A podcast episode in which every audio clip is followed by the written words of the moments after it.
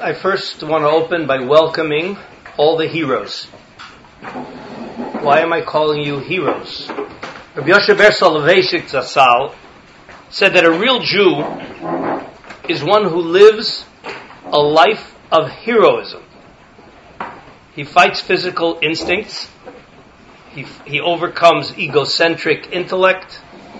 He resists societal pressures to live a life aligned with commitment, devotion, subservience to the Almighty.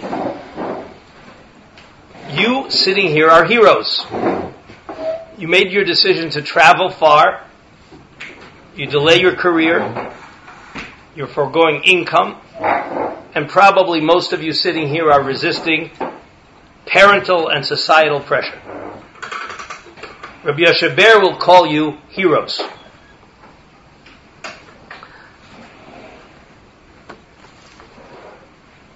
This is the orientation schmooze. And the goal here is to orient you. To give you a sense of where you are heading. You're entering a new world. And we want to get a sense of what that world looks like. You can imagine that if you've been working with an Android phone for a few years, and then somebody throws an Apple phone at you, and you start using all the Android systems that you're habituated to, it's not going to work. You have to realize that when you enter a new system, you got to understand how the system works. It's one of the things I want to try to open your thoughts on. What does this new world look like? So, this Tuesday is a perfect opening because it sits between Parshas Shoftim and Parshas Kitetze. And there are things in each of those parshios that open the door to help us understand where we are or should be heading. So Shoftim v'Shotrim Titain lecha b'chol she'arecha. That's what we read last week. Shoftim are judges. It's the judicial branch, weighs conflicting issues. It makes judgments. The judicial branch of the legal system. Shotrim are the enforcers. After the judicial branch made a decision, we need Shotrim, we need policemen, we need what we call, I guess, the executive branch to implement those decisions. But the fact that we're talking to you means that every individual also has to have shoftim and shotrim because it says shoftim v'shotrim titen lecha b'chol she'arecha. Well, if we're talking to the community alone, it should have said shoftim v'shotrim titen lecha b'chol irecha in your communities. What is the gates? What does it mean to have shoftim and shotrim in the gates? So we're talking to the individual who has to have tools to make correct judgments. That's your shoftim. You have to make a decision on conflicting priorities. You have to know what your resources are. You have to make correct judgments. But that's only the first step. Because after you know what's right, after you know what you're supposed to do and what your priorities are, then comes the tricky part.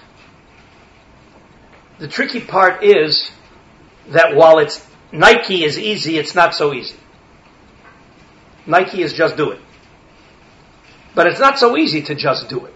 Because we have a Yetzer Hara, and we have challenges, and even when we know what we're supposed to do, it's not so easy to actually walk your talk. The idea of Shoftim v'shotrim titain b'chol she'arecha, specifically, you need these Shoftim v'shotrim at gates, sha'arim. What are gates? So, the idea of a gate is a doorway. It's an entrance, an entrance way leading to something leading to something. It's an opening to a challenge. It's an opening to an opportunity. It's an opening. Elul is a very unique month. Elul is the end of the year. But there's a reason why yeshiva start in Elul. It's also the opening, it's the prep for the next year. It's the opening of the door for the next year. So when you have a gateway, an opening, you've got to know what are you trying to accomplish.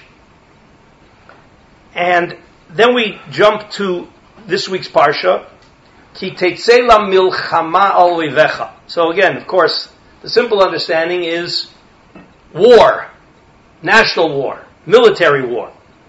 But all of the Baalei Chasidus and the Baalei Musar tell us that it's also referring to another war. It's the war with your major enemy, and your major enemy is your Yetzer Hara.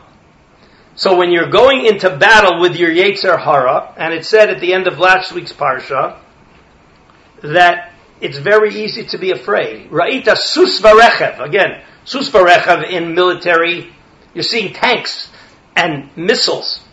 But on a personal level, you're seeing big, heavy challenges. And it's telling you not to be afraid and that you've got to confront it. So when we talk about a Yetzer Hara, the first thing I always like to introduce is what the Slonim Rebbe says is the biggest Yetzer Hara that we have in our generation. It's not what you think.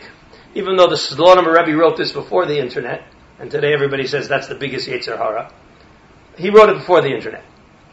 And the internet is only a symptom of the big Yetzer Hara. The Yetzer Hara, says the Slonim Rebbe, is katnut hadat. What one of, of my rebbeim used to call being a pea brain. Little small perceptions. You only see the little small picture. And you lose the, the, the, you lose sight of the big system, the big picture, the amazing potential that every human being has, the amazing richness of Torah. Gadlus Hadas, look way out there you know, a, a, a, thousand years ago and 500 years ago, they looked at the scientific world and they thought we're dealing here with something, you know, very small, very tangible. Today, what science knows is what it doesn't know. It's just, it's an unbelievable system, the ne- system of nature. Well, we have to realize that our spiritual world, it's unbelievable. We can't have this little minor perspective, but we have to have the picture of unbelievable potential. So that's the first Yetzer Hara.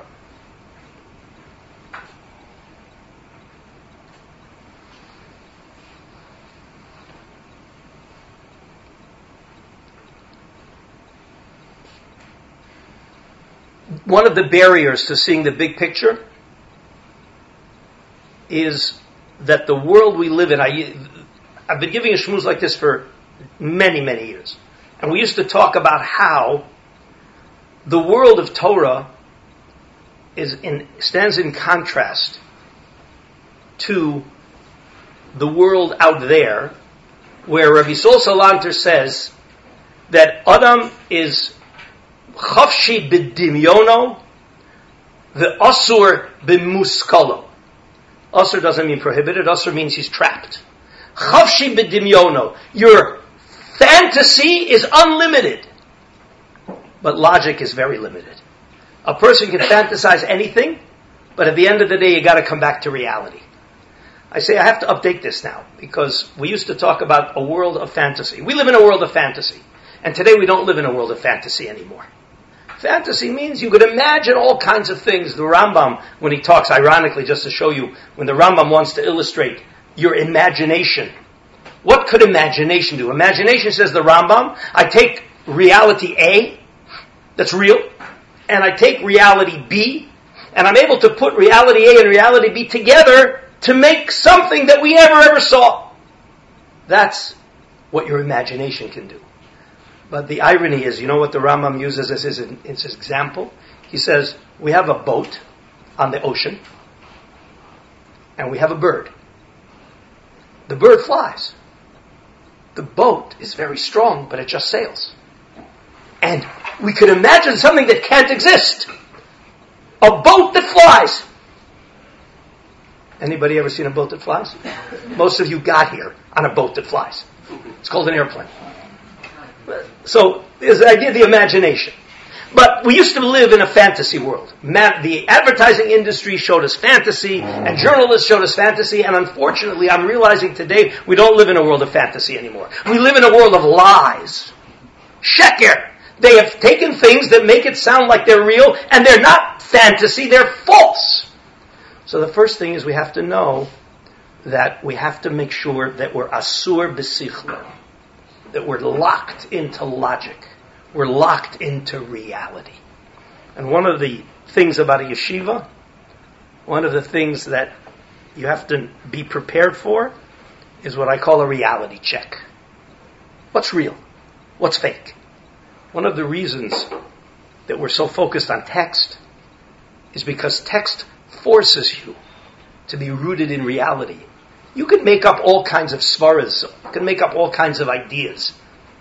But how do we know whether they're authentic or not? We have to go back to our text. We have to see what our tradition tells us, what do our sources tell us.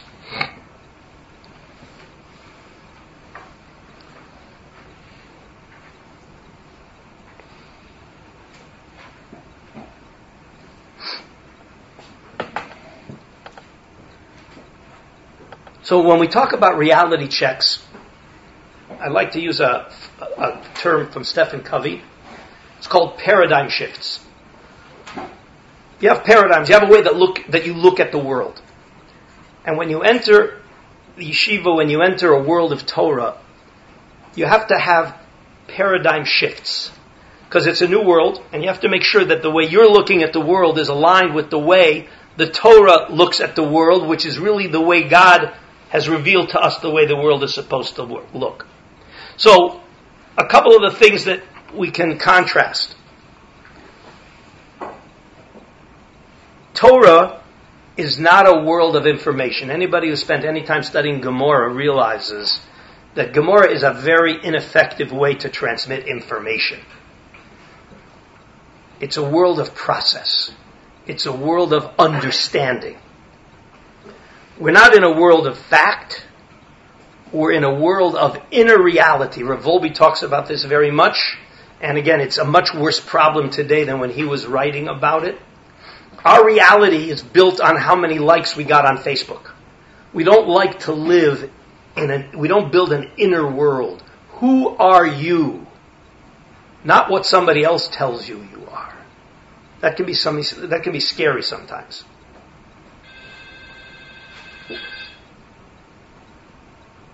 We live in a world of values, not in a world of externals. And part of your challenge is to build your values, and they have to be internalized.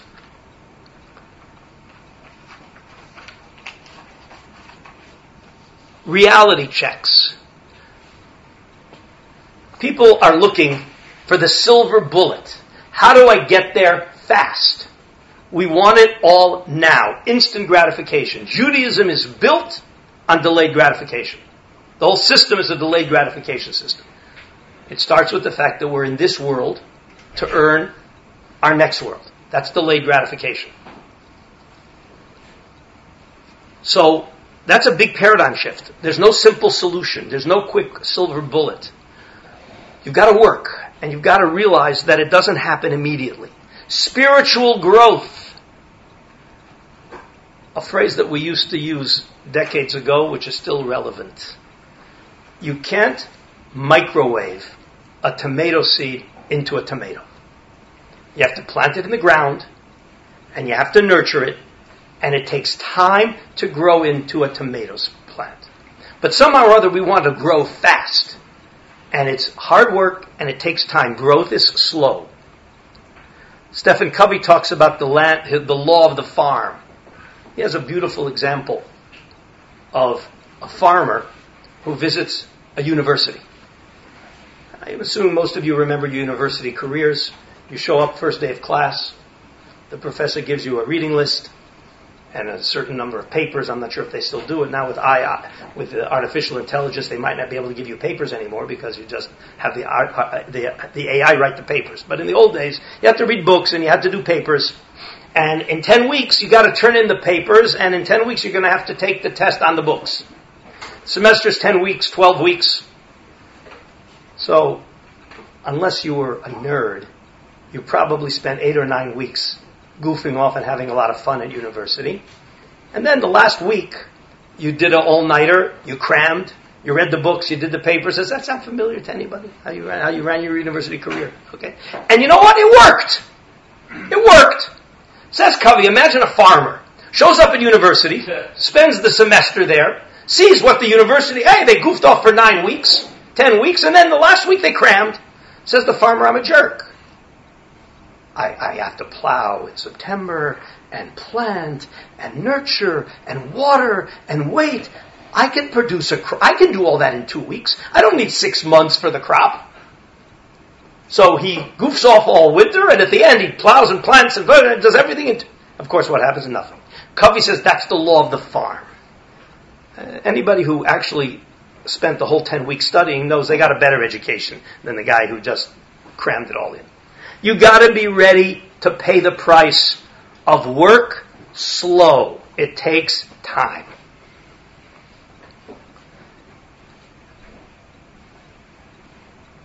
There are other paradigm shifts you have to have. One of the things society tells us is you can have it all. And today already we're realizing that you can't have it all. It's, a mis- it's misleading. You can't have it all. You have to make choices. There are priorities. And you have to make those choices.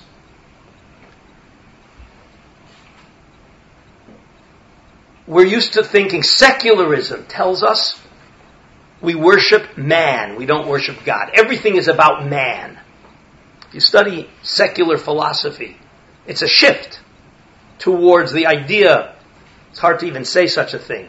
Right? Secularism says, secularism's critique of religion is that, oh, you say God created man. We say man created God. It's all about man. And of course, we see what man being at the center of existence did to us in the 20th century, secularism.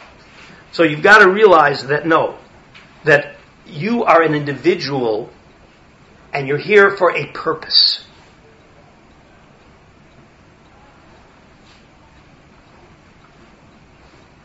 That opens up the door for communal responsibility. Our society tells us it's all about you, and I'm afraid that some of you may have come with your own personal agenda, and I'm not interested in what goes on in the tzibur, in the community. And the Maharal teaches us in many places that when God gave the Jewish, when God gave the Torah into the world, the Torah was not given to the individual. Avram Avinu didn't get the Torah. Yitzchak didn't get the Torah. The, set, the 12 Shvatim didn't get the Torah. The Shivim Nefesh that went to Mitzrayim didn't get the Torah. The Torah wasn't given until there was a Klal Yisrael. And if you want to be a recipient of Torah, you have to be connected to the Tzibur, connected to the Klal. And that's very different than an iconoclastic vision of yourself. I'm here for me. And I gotta worry about me, and it doesn't matter how what I do affects other people or my connection with other people. That's antithetical to Torah.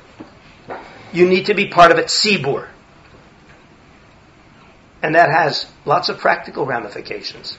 For making sure you're in for the in Shabbos, to worrying about your roommate or your dorm mate, to worrying about how your actions affect other people in the tzibur.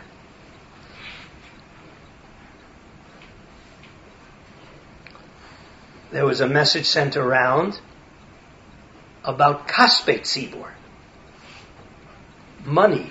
You think there's a free ride. There's no free lunch. Milton Friedman. You have a responsibility to treat yeshiva property as hekdesh. Hekdesh is sanctity. You have to treat it more valuable than your own money. That's part of being responsibility that, to- that the Torah imposes upon you. There are paradoxes paradigm shift is going to mean you're going to live with paradox. We don't like paradox. We want solutions. We want solutions. We want everything to work out perfectly. Judaism is full of paradox.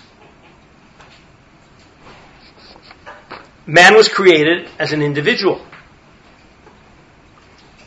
The whole world was for me.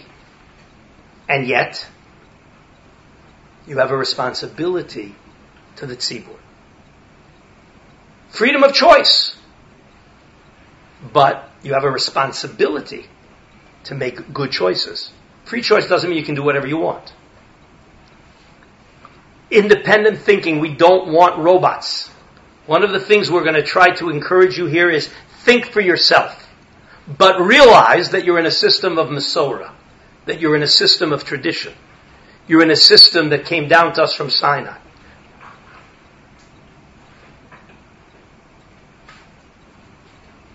Spiritual growth.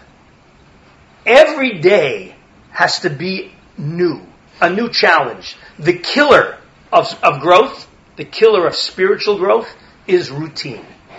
And it's a very big challenge. You're going to wake up every morning to daven just like you davened yesterday. And one could almost say, if I repeat today what I did yesterday, then today I wasn't alive. Life is always growing, always looking to change, always looking to do it better. And you've got to, you've got to be focused on that. That's one of the things you have to do here. That's one of your challenges. You're in an environment that makes it very simple to go to, to daven. But you've got to be able to do it in a way that you can take it with you when you leave the yeshiva. Right now, it's it, it, it may see, it's, it's it's easy. You, you you roll down the steps and you're in minyan. Those of you who lived an Orthodox life outside of the yeshiva know it ain't so easy. It's cold, it's far, it's inconvenient. Davening with a minyan is very important. Habituate yourself to do it when it's easy realizing that it's not always going to be so easy.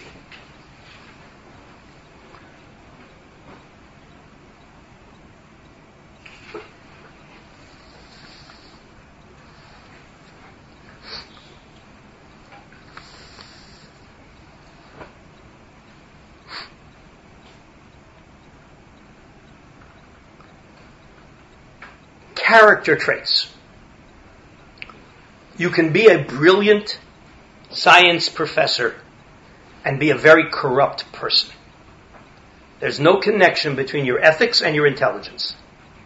In Torah, it's exactly the opposite. Torah was given to human beings who are fashioning themselves into godlike human beings. Character development is not an extracurricular activity. People like to think about it like that. Okay, there's, I gotta study Torah, gotta work on my midos. Never the twain shall meet. They're inseparable. You cannot possibly succeed in your Torah learning unless you fashion yourself into a godlike human being. That's midos, that's character traits, that's spiritual growth.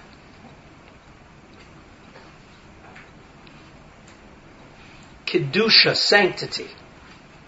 The idea of not being an indulgent, hedonistic person. The famous Ramban, in the beginning of Parshat Kedoshim, there's a mitzvah of being Kedoshim, holy, sanctified, hard to translate these words into English. Says the Ramban, I will update his phrase. His phrase is Naval Birshuta Torah. You can be an abominable, an abominable person with the permission of the Torah. Nowadays, what we would say is it's possible to be a glatt kosher hedonist. All the indulgences with perfect hechsherim.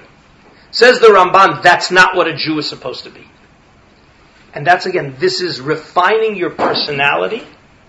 This is something that you have to be focused on while you're in yeshiva because it's going to be a big challenge when you're out there. When you leave the yeshiva, it's going to be a big challenge.